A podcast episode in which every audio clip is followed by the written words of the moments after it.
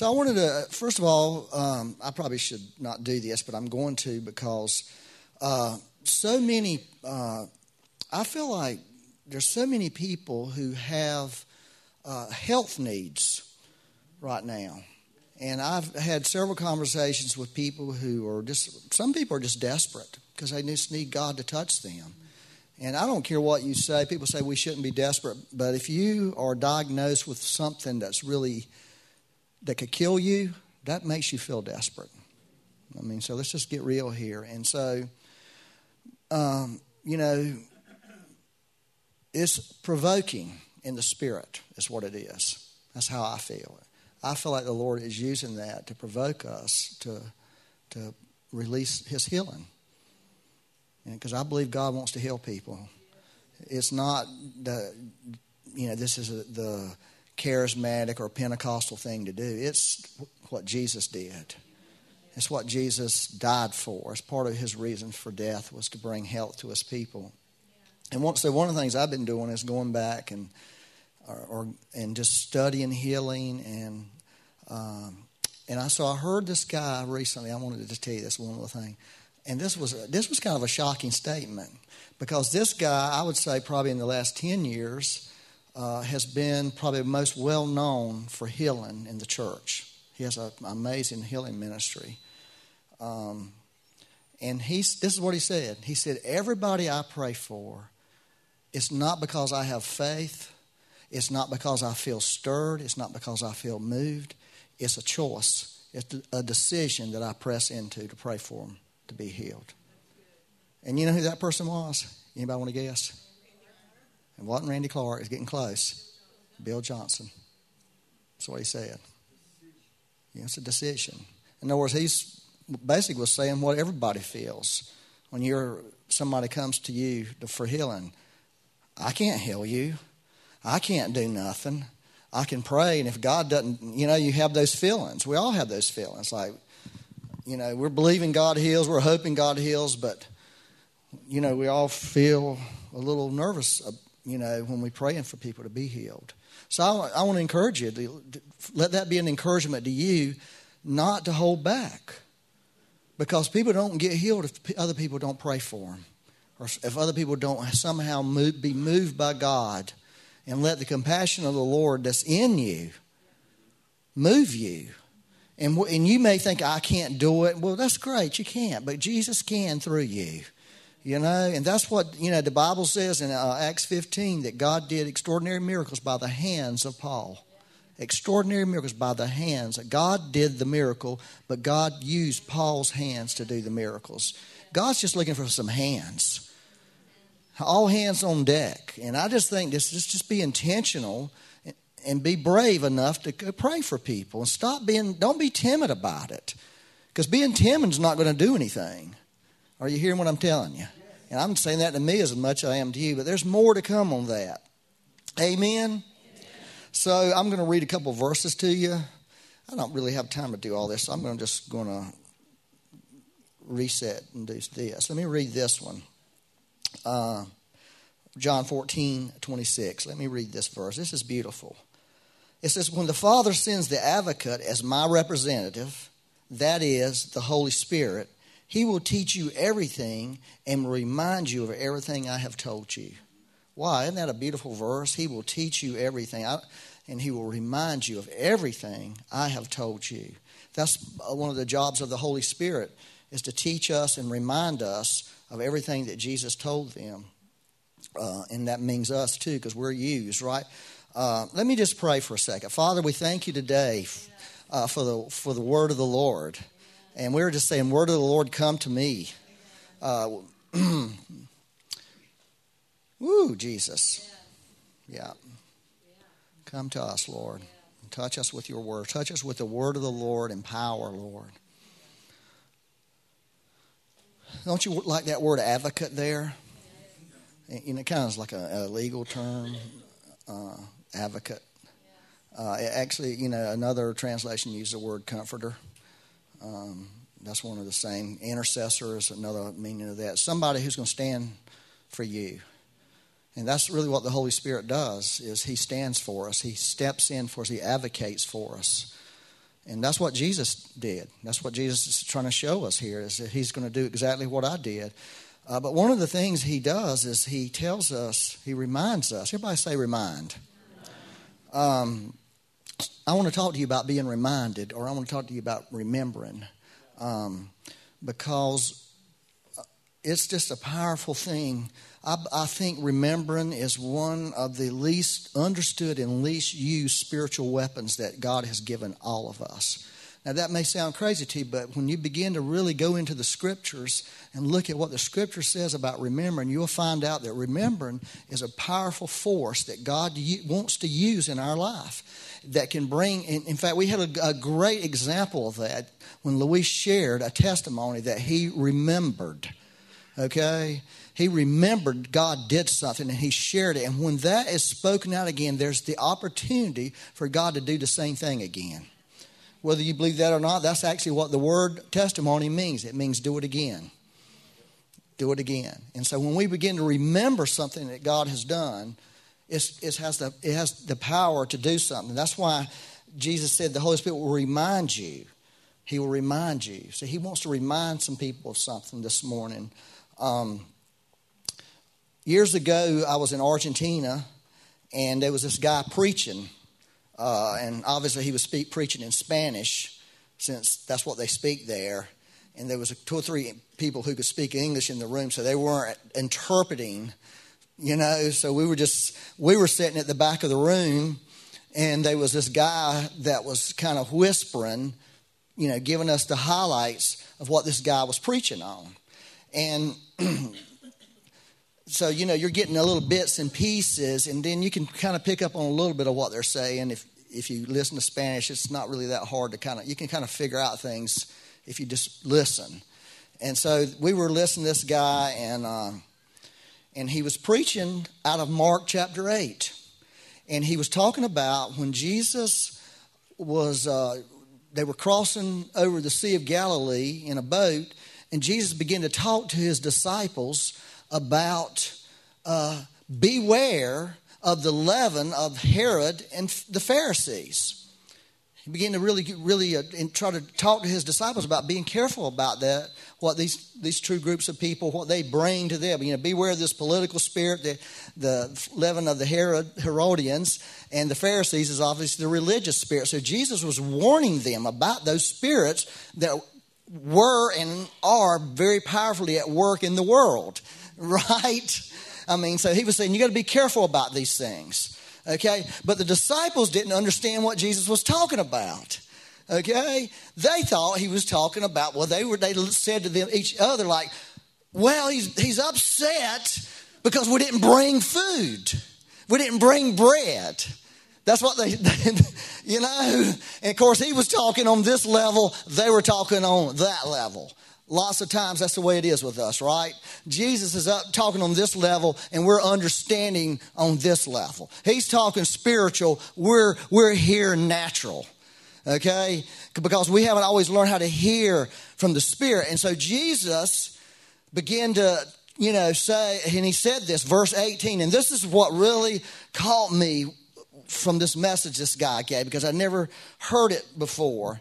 And actually, when he read this verse, I actually heard in my spirit, I heard this rhythm all of a sudden in what he was saying. And suddenly it became more than just words. There was this rhythm, this spiritual rhythm that came on this guy when he was talking, and his words had this rhythm to them. Which you know, I all of a sudden I was totally in like, wow. I mean, this I knew that God was speaking it through his mouth at that moment, something that was really important. And this is what he said. Uh, he was in verse 18. You have eyes, can't you see? You have ears, can't you hear? Don't you remember anything at all? Don't you remember anything at all? And so, what this guy was saying, this is what his point was in his message, is sometimes when God speaks to us, or sometimes when God's doing something, you know, we can see it. Somehow we can perceive it spiritually. We can just know it. I mean, that's a whole nother topic. But sometimes you can just pick up, or sometimes you can hear it. But sometimes you don't see it, right? Many times we don't hear it. Or, or, am I the only person who finds themselves in that boat? That I'm always asking this question What in the world are you doing, Lord? What in the world are you saying, Lord? You know, one of the most difficult questions that I get asked all the time Byron, what is the Lord saying to you? Or what's the Lord showing you? And it's like, duh. Unless I just happen to be in a moment of spiritual clarity, I don't really have a good answer. So I've just started turning it on people. What's the Lord show, showing you? Lord telling you anything? And they look at me the same thing. I don't really know. you know? And I think that's the way we are lots of times. So we don't. So, so Jesus made a way for us. Okay? There's power in this way. He said, Don't you remember? In other words, if you can't see what God's doing, and if you can't hear what God's doing, you need to use the power of your remembrance. Now, listen to me. This is very biblical. You need to use the power of your remembrance. Because when you step into the power of your remembrance, you're going to tap into something spiritual. That's what he was telling. If you can't see what I'm doing, if you can't understand what I'm saying, you can't hear anything I'm doing, use your, use your memory of what I've already said or what I've already done and go back into that place and let that thing carry you. Well, this is, yeah, it really is. It's really powerful. Uh, you know, actually, the word remember, the word remember itself is used over 350 times in the Bible. Uh, the, the word memory or remind and those, you know, other ways to say in that word is used over 700 times in the Bible. One of the most powerful things that the church does do this in remembrance of me. In other words, what are you hearing what I'm telling you? The of the most powerful, we talk about the finished work of the cross. We are remembering something that was already done because your memories can bring the power of that thing into your presence. Are you hearing what I'm telling you? Why, why are we talking about something finished? It's done, it's over with, it's gone. That shouldn't have any effect on us. It really has a big effect on us. But it has an effect on us when we begin to remember it. When we be, begin to remember what Jesus did for us at the cross, we can pull the power of that thing right into our present situation. That's why Jesus gave us this thing called communion. Celebrating the Lord's Supper is one of the, really one of the only uh, rituals that He really asked the church to do. There's really nothing else he asked us to do as a ritual. Do this in remembrance of me as often as you do this.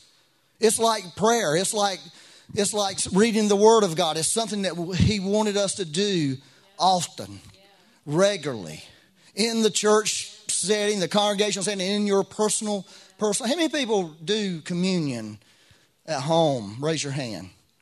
Uh, raise your hand. Good. Let's look around you. Let me ask you to start doing communion at home with you and your wife, or if, or if you're a single person, just do it. Just do it. You know, if you don't have any grape juice or wine, use orange juice. Uh, if you can't eat bread, use cashews. You know, or crab. It doesn't matter. None of that. Use water if you have to. But you're doing something. You're remembering something. When you begin to do that, you're pulling the power, the power of, of what He did into your present situation. I wrote down a few things about memory. Uh, let me go back to that uh, story from Luke 8 18 just to finish. Uh, the uh, when I heard that that night, you know, it really kind of it really struck me uh, that there was something to to that to mem- remembering things. So I really began to try to try to uh, practice remembering. And um, by the way, the, the preacher was Jim Hill, the guy who was preaching on that. So I want to credit him for this thought, the seed that he put in my heart. Uh, and the guy interpreting or trying to interpret it was none other than Larry Falto himself. I don't know if you remember, that was probably 12 years ago, Larry, when that happened. But it was just such a powerful, I don't know what his other points was in that message, but I know that point really really got a hold of me, and I began to really use uh, remembering, and it's in my own life, it's carried me through some of the worst moments of my entire life. Is when I have felt so challenged in my life, uh, because you know the devil's always trying to steal something from you. He's, he's trying to steal your destiny. He's trying to steal your purpose. He's trying to steal your identity, trying to steal who you are. And there's, and, and it's just, he always, he never comes uh, conveniently. He never, he always catches you at a moment where you're not, not ready for it. I remember one night, uh, I got this phone call. It's one of these phone calls you never want to get at mid. It's one of these midnight phone calls. On the other end is this man screaming, crying. Uh, his wife had had died uh, suddenly, had unexpectedly had died. She, she had the flu, he thought. And then she falls over in the bathroom dead. And, and I said, What? Don't do nothing. Don't do, you know, I'm, we're going over there. We're going to raise her from the dead. I mean, that was my thought. On the way over there, I, this little voice, it wasn't a little voice, it was a mean voice. It was an angry voice came to me like, What kind of, what kind of shepherd are you? How dare you? You let her die. How dare you think you're going to go over there? That was the voice I was hearing. And I, and I, and this thought came to me at that moment like, yeah, how dare me? What am I doing? Then I'm like, wait a minute, wait, wait, wait. This is what I'm doing. I remembered. I remember the moment I felt the Lord call me. I remember the moment that Lord spoke to me to do what I was doing. And I said, that's why I'm doing this. Is because He told me to do it. He told, well, I didn't get a raise from the dead, but I tried. I did try. But you see what I'm saying? That's how powerful memories. It, it keep it displaces what the devil's doing in your life when you go back to a moment where God did something. Uh, many times in worship, here or anywhere I'm at in worship, you know, I don't know about you, but I don't. Uh, I'm not really I'm not always a very emotional person. I keep my emotions to myself mostly because because when they get out, they're like out. You know what I'm saying? Like embarrassing or not good out. So I, I try to keep my emotions at bay. Uh, so, you know, I would like to be more expressive in church and worship, honestly. I kind of hold back. Uh, one reason I hold back is because I scream too loud and it makes my throat hurt you know, I don't really quite have the spring in my knees as I used to have. So I don't want to be doing a bunch of jumping around. But inside of me is just this thing. But sometimes, you know, I don't feel nothing. But you know what I do? I start remembering. I start remembering moments where God touched me in worship. And I start thinking about how sweet that was and how beautiful that was. And you know what it does for me? It helps me engage at that moment instead of sitting back and being passive. Y'all, being passive is not good with the Lord. It's really not. It's, being passive gets you nowhere. I was a passive Christian for me in my, in my early Christian life for years, and it got me nowhere. It's when I made a choice, a decision not to be passive about God, about my own spiritual life, and about what God called me to do that's when things begin to change for me. As I begin to become intentional, just like what I was saying about Bill Johnson about the praying, making a decision to do what's right. Making a decision to worship God because He's worthy, not because I feel like worship, or not because I like what the worship team is or how things feel. You know? You know, anybody can worship God when God's moving powerfully. Okay? But not everybody can worship God when they're in the pits of despair. You know? That's when it becomes a choice and a decision in your life. And it really is a sacrifice of praise. And really, the truth is this. And, you know, I mean, I get it. Sometimes you just can't even muster that. But that's not the, the norm. Are y'all okay? I'm not fussing at you. I'm just telling you the truth here this morning, you know, about this whole thing. Is God's really calling the church up now? You know, I feel like we've been in a, I feel like we've been in a season for a few years actually that where God was, there wasn't this real calling up thing. You know, it was more of a healing, inner healing time, a more comforting time. Okay? But I feel something has shifted.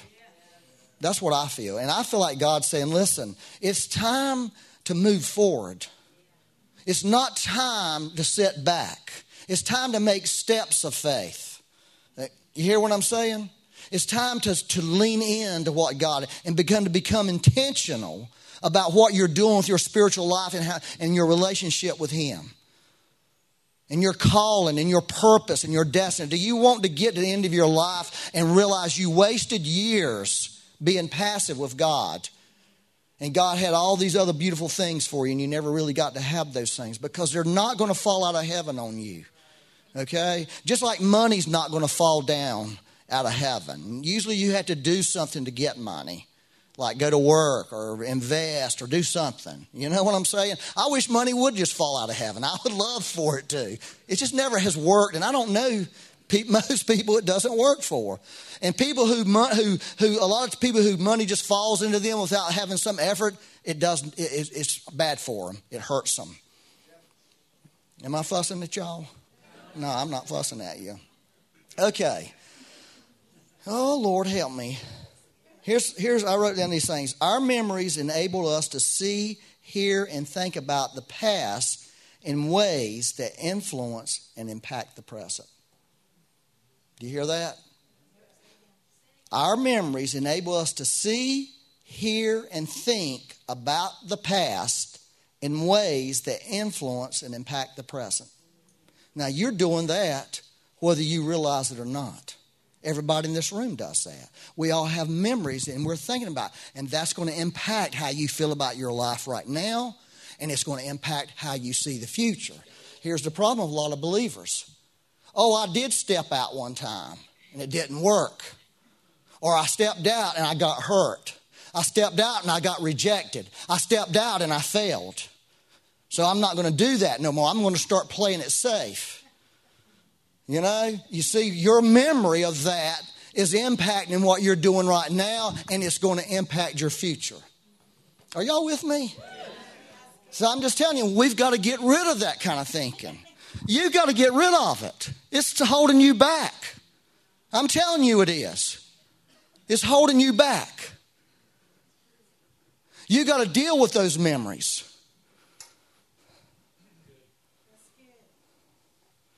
And there's a spiritual connection between our memories of yesterday and our hope for tomorrow. A spiritual connection between your memories of yesterday and your hope for tomorrow. In other words, your memories of yesterday, your past, can affect your future. It can have a negative effect or it can have a positive effect. If you allow it to have a negative effect, your hope is going to get diminished. Now, listen, this is really important because your past and future are connected through your memories. Okay? Because your memories affect how you think about your presence and what you're going to do in your future. And so think this the devil goes after people's memories. Here's an extreme case Alzheimer's. Tell me that is not a demonic thing. What happens to a person who has Alzheimer's? They get fearful. We, we know about it. We know personally about it. We've had parents, a parent that was really ate up. Uh, an amazing woman, fear, fearless absolutely fearless, let me tell you. One night we are taking her to the beach. And you know how the beach traffic is. All there's traffic. All these cars were coming from the beach, and she was flipping out. You got to stop, Byron. You got to turn around. There's something that's happened at the beach. All these cars are coming. Like, there's nothing happening here. We're good. We're good. No, there is something bad. These people wouldn't be coming. It's just an illogical thought. So we stop at a gas station, get gas. I said, Miss Davis, I just talked to that guy. He said, everything's good at the beach. Great. She was okay. Yeah. Five minutes, she was back to it. That woman had never would have thought like that. Why? She had this fear on her because she was being robbed of her memories of who she was. You see, that's how diabolical this thing is. I mean, that would be like the ultimate thing where the so your memories affect your identity. It affects who you are as a person. We know, we know these people. They're, uh, especially with Alzheimer's people, their personality changes. A really sweet, beautiful person suddenly becomes arrogant and angry. A real moral person starts shop shoplifting because they've lost their mind. They don't know who they are anymore. And see, that's the devil attacking their memory. So, so our memory, see, the devil knows how powerful memory is. He knows how powerful remembering is. So everybody in this room, you may not be being attacked with Alzheimer's, but your memories are busting you or your memories are promoting you. They really are.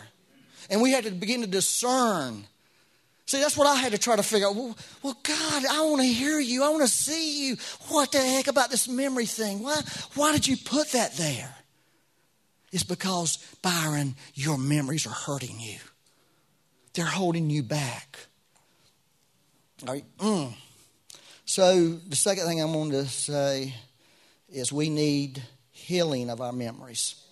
A lot of people have a problem with that, but they can get over it because we need healing of our memories. The Bible says in Psalm 147, verse 3, He heals the brokenhearted hearted and bandages their wounds. Part of that healing of the brokenhearted, he's talking about something inward. Everybody in this room has gone through something negative in your past. You tell me about a child who's sexually abused. Don't they need their memories healed? Because it'll warp them for the rest of their life and they could possibly become abusers themselves because the memory of that thing was not fixed in them. We desperately need our memories healed. It is something that God does. I've experienced a lot of that. And you know what I found out?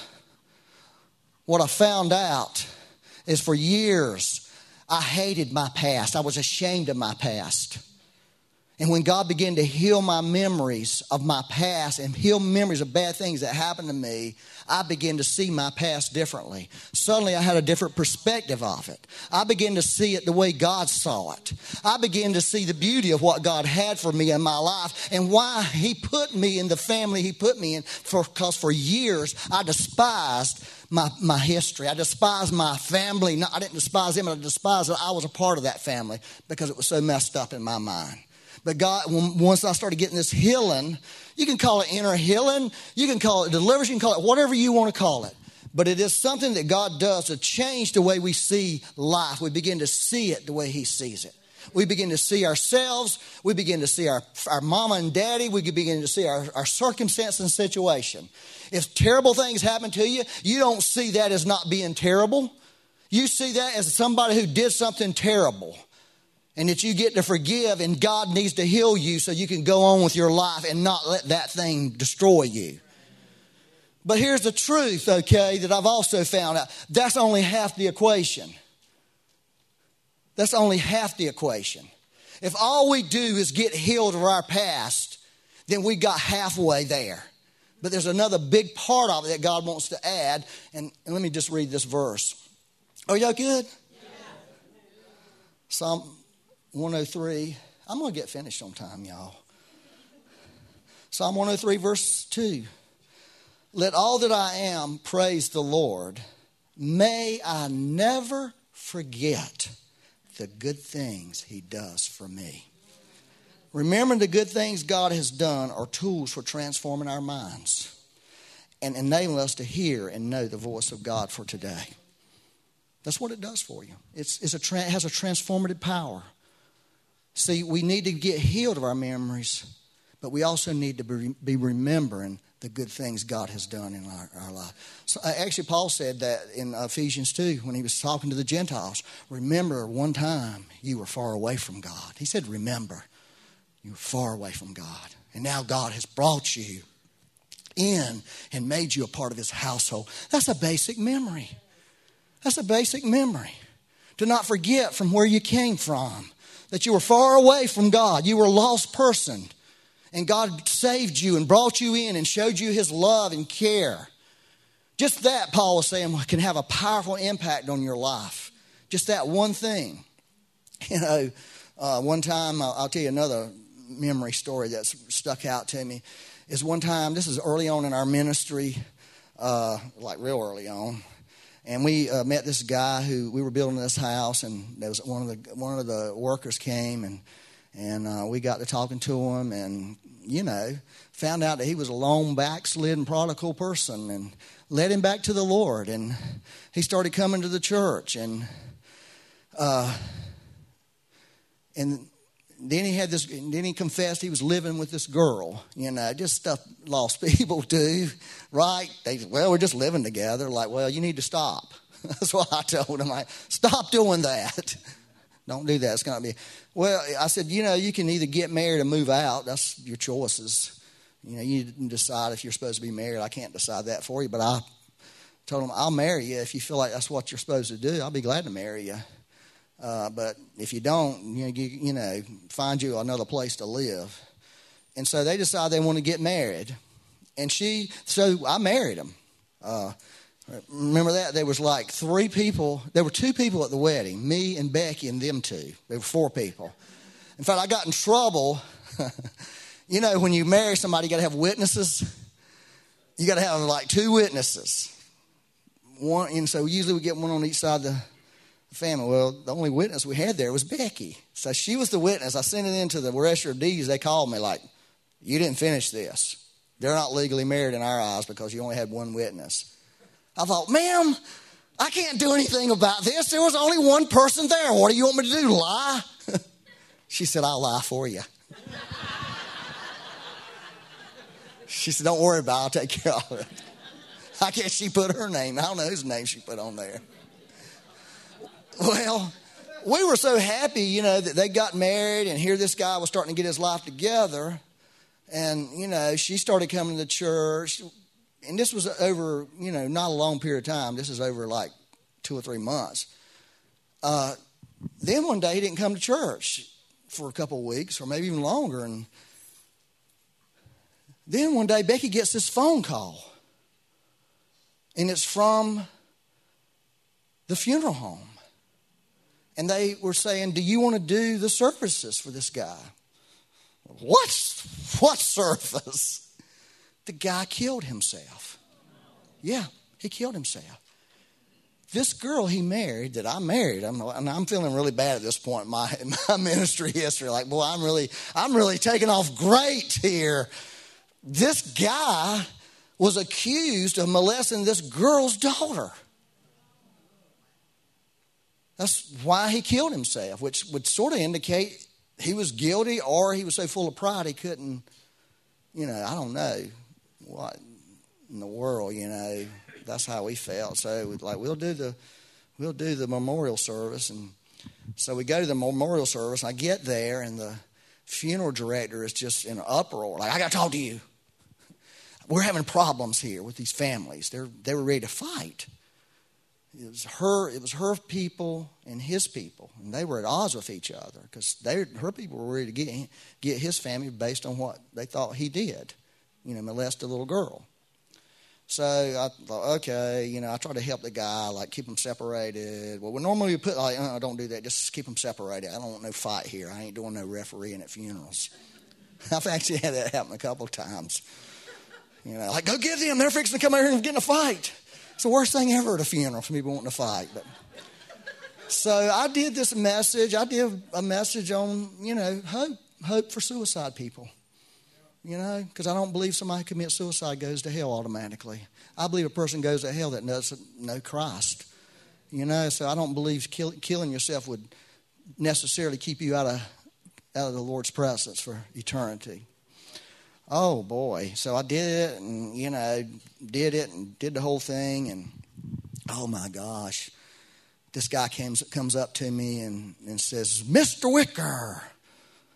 And I put, put my hand out to shake his hands and he wouldn't do it. And then I knew, oh, this is going to be bad. And he said, You have no right to be in the ministry.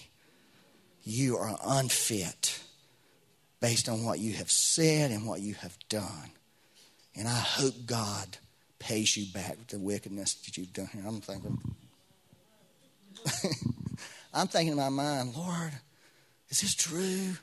You know, because at that moment you're vulnerable. You're very vulnerable at that moment. Is this true, Lord? And you know what I did? I went back to my memory when I felt the Lord call me.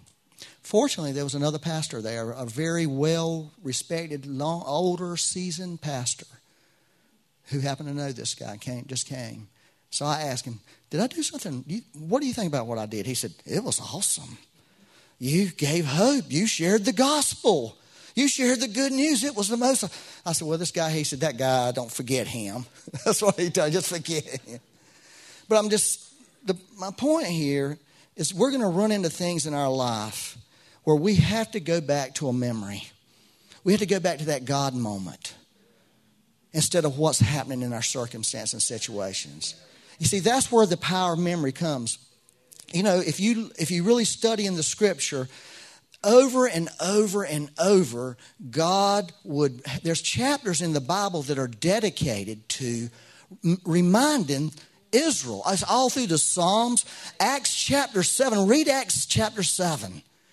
It's a whole dialogue of history of what God did to help the people at that moment to have faith in what he was doing.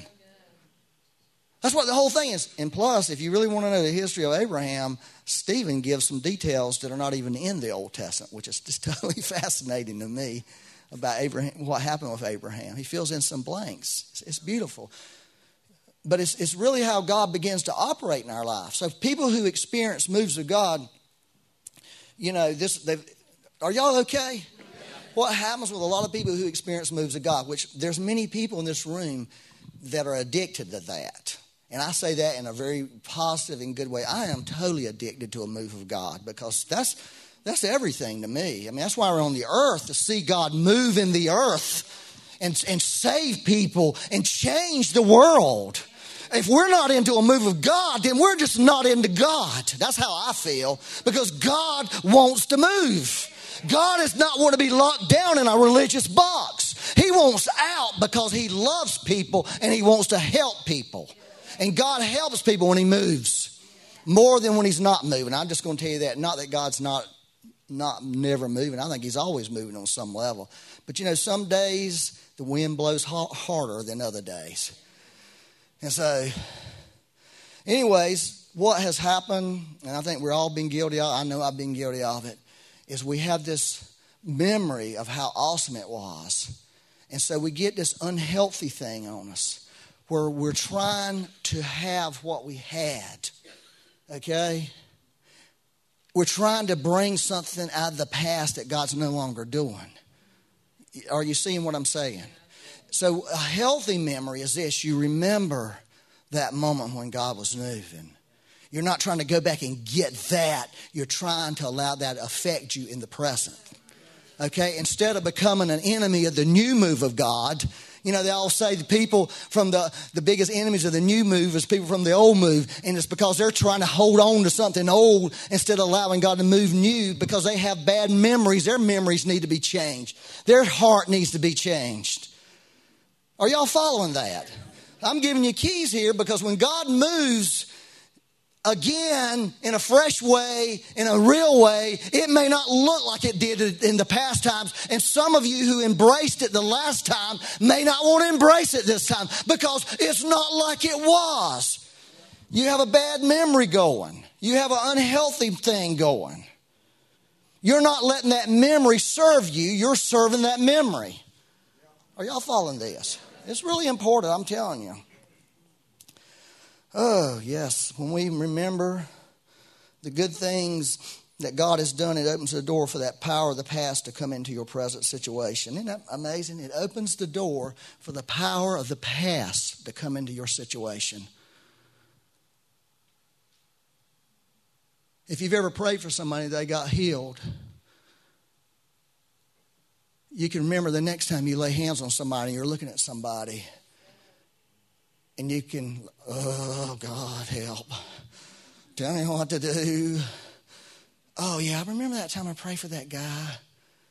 And somehow you answered my prayer and he got healed. I remember that. Let's get healed again. Let's do this in remembrance. And so I do believe. Uh, does it, any of this make sense? Okay. Here's, here's what I felt uh, I, am just want to. I'm gonna finish now, okay? Just in case you was wondering, you know. I know how it is, y'all. I, when listen to preaching, like, okay, shut up. You're done. I'm done. You need to be done, right? You know, so you're listening to somebody and you're like, I'm just done. I've had enough. I've heard 17 things. I can only I can only handle eight. So I'm already twice over my limit, and you want to keep going. There's no fifth point. Anyways, I'm just telling you my secrets. Oh Lord, please make him stop. Please make him stop. Please. I've actually had, I've had, we've had some amazing uh, visiting preachers in this church. I had to talk to one of them. I love this guy. He has so much revelation. He don't know how to contain it, but I had to tell him, dude, you can't do this. You, uh, you cannot. You can't preach here for an hour and fifteen minutes. It just ain't going to get it. You know, because you're just wearing everybody down, and the next time they hear your voice, they're going to go, "I'm not going to church Sunday." You know, I don't want to sit in here all day listening to somebody, and, and 98% of it I ain't getting. Okay, so here's the thing. I, this is just confession time. Okay, it, this is confession time. One of, one of the things that really plagued me in the past few years, and I, I'm, I'm just going to be honest with you, it was hard for me to overcome this, was, you know, I felt, I felt abandoned. Okay, not by God, but by everything in Christianity. I mean, it just felt like to me, uh, you know, the, we had this move of the Lord and all that came to end. I, I just felt left somewhere. You know what I'm saying? I didn't, and I couldn't figure out where I was at, and I couldn't figure out what to do. You know what I'm saying? And I, I, was looking around because the whole Christian landscape changed. Christianity in America changed. And I was trying to figure out well, where, where do I fit into this now? Because a lot of what I was seeing is like, that's not me that's not really who I am. I can't fit myself into this. You know? And so I struggled for a long time with all of that. I really struggled a lot. I mean, so much so I like, Lord, I know you don't want to hear this again, but I need to talk to you about this because I'm struggling. I don't know where I fit anymore, or even if I'm supposed to fit anymore. Maybe I'm just done and maybe I need to go park somewhere. I just need to know, I need to hear you, God. But here's what was happening, okay? It was deception. It was deception.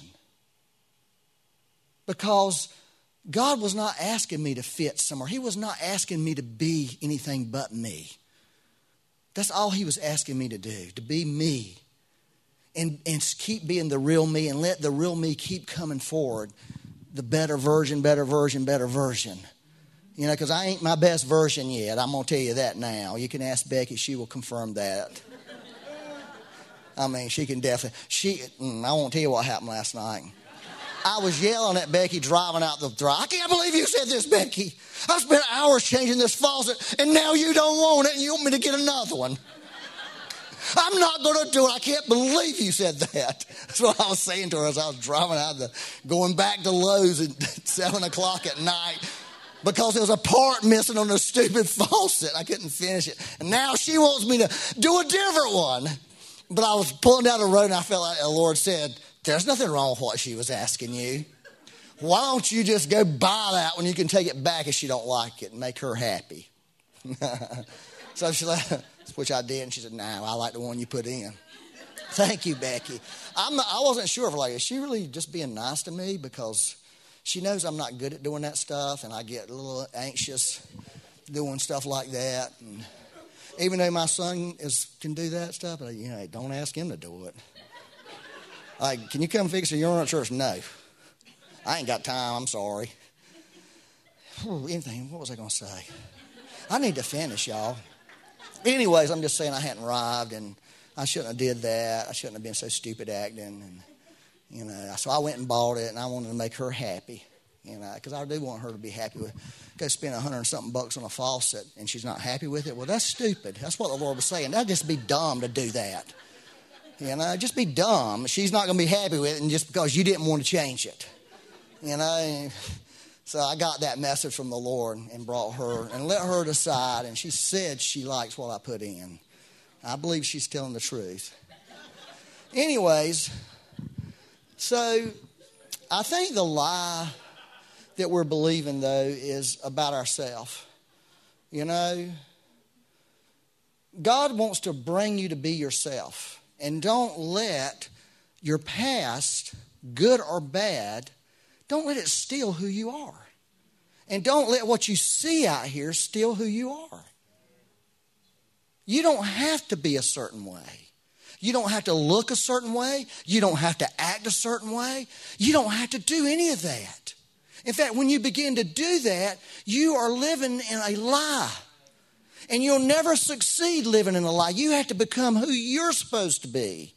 And who you're supposed to be is more than not, it's not just acceptable, it is pleasing to the Lord. It thrills the Lord, and it ultimately will thrill everybody around you because that's what they really need. They need that from you. They need you to be who you really are. Now, there may be edges on you that need to be knocked off, and God will send iron sharpens iron. He'll send those people to knock those edges off in you. But you need to not allow culture to steal who you are.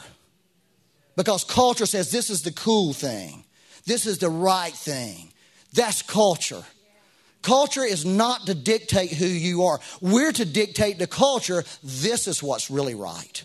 And the church has got to get to a position where we have enough confidence in who God says we are and have enough trust and faith in God that we can say to culture in a very generous and loving way, we don't believe what that's the right thing, but here's what we do believe. And we believe this can help you more than what you're doing. But we haven't had that confidence. So we speak weakly. And we see a watered down Christianity out there. We see lies creeping in about all kinds of stuff. You know, that it's acceptable to do this, it's compromise. And it's a lot of times, well, we're going to compromise because we love this person. You're not aiding that person. It's like letting your, your 10 year old get away with something that's really bad and you're not bringing them into accountability over it. Any good parent would know you don't do that because you'll create a monster. I used to tell my kids, like, you better listen to me because one day the police will get you over this. Dad, what do you mean the police are going to get you? Well, you know, you'll grow up and be lawless. I'm just trying to help you not be lawless. Well, that was kind of extreme, Daddy. And I, I ain't that quite that bad. I just was mouthing off to you. you know? Are y'all following this? So I want you to begin to tap into the time and your memories of when you felt secure in God's love. And when you felt secure, when you felt like God was beginning to speak to you, to you about who you really are. Okay? and let that be the thing to drive you instead of something out here. That's what that's how God got me out of that. He said, "Remember who you are. Remember who I said you are." And every time I would bring this conversation up, he kept saying that. And finally, I started getting it. I started getting that there's this power in this memory to begin to shift me. And when I, when I can be shifted, I can begin to shift things around me because I can start releasing the Holy Spirit at that point. The other way, I couldn't release the Holy Spirit because my faith wouldn't work. Your faith will not work with a false version of you, it just doesn't work. Y'all are looking at me frowning. All right, let's stand up. I went over eight minutes. I lied. I said I was. Yeah, the faucet, man. Faucets are very difficult to do because you got to lay on your back. You know. I just have a funny story way back um, the, in a church. He was talking about preachers going on and on. We had a guy that was preaching one night in our service and going on and on. It was awful. I mean, it was like we, it was a night service. It was awful. And finally, this is in the days where everybody could just pop up and say anything. Well, this one of the guys stood up. You guys might remember this. Stood up, holding his stomach and saying, "Brother, you've got to stop. You're making me sick."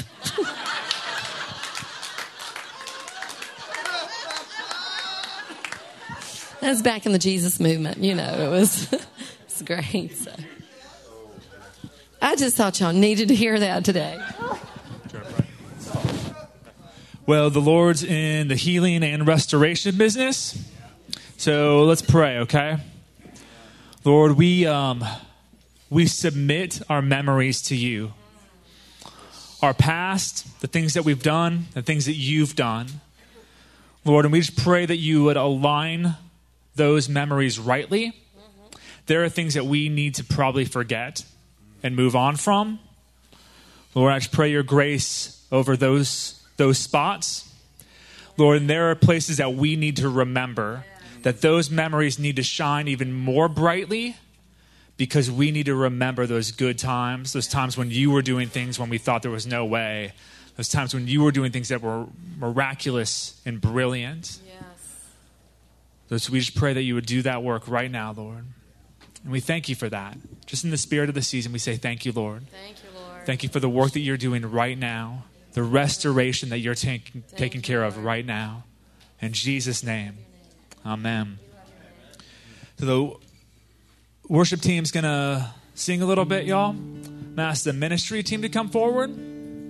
So, just some opportunity. If you really have some specific places in your memory that you need tended, I'm saying don't be ashamed of that. Come up and have some prayer for it. If there are some things that you need to just move on from, or if there's things that you need to remember, come on up. We can pray for those things. If you still feel like you'd like to contend for healing, we want to invite you up to do that as well. As people are leaving, I just want to remind you all that there are Christmas baskets and angels that still need to be claimed for the Rio de Vida Christmas event. We love you all. Have a good day. God with us, God for us, Emmanuel, you are God with us, Spirit.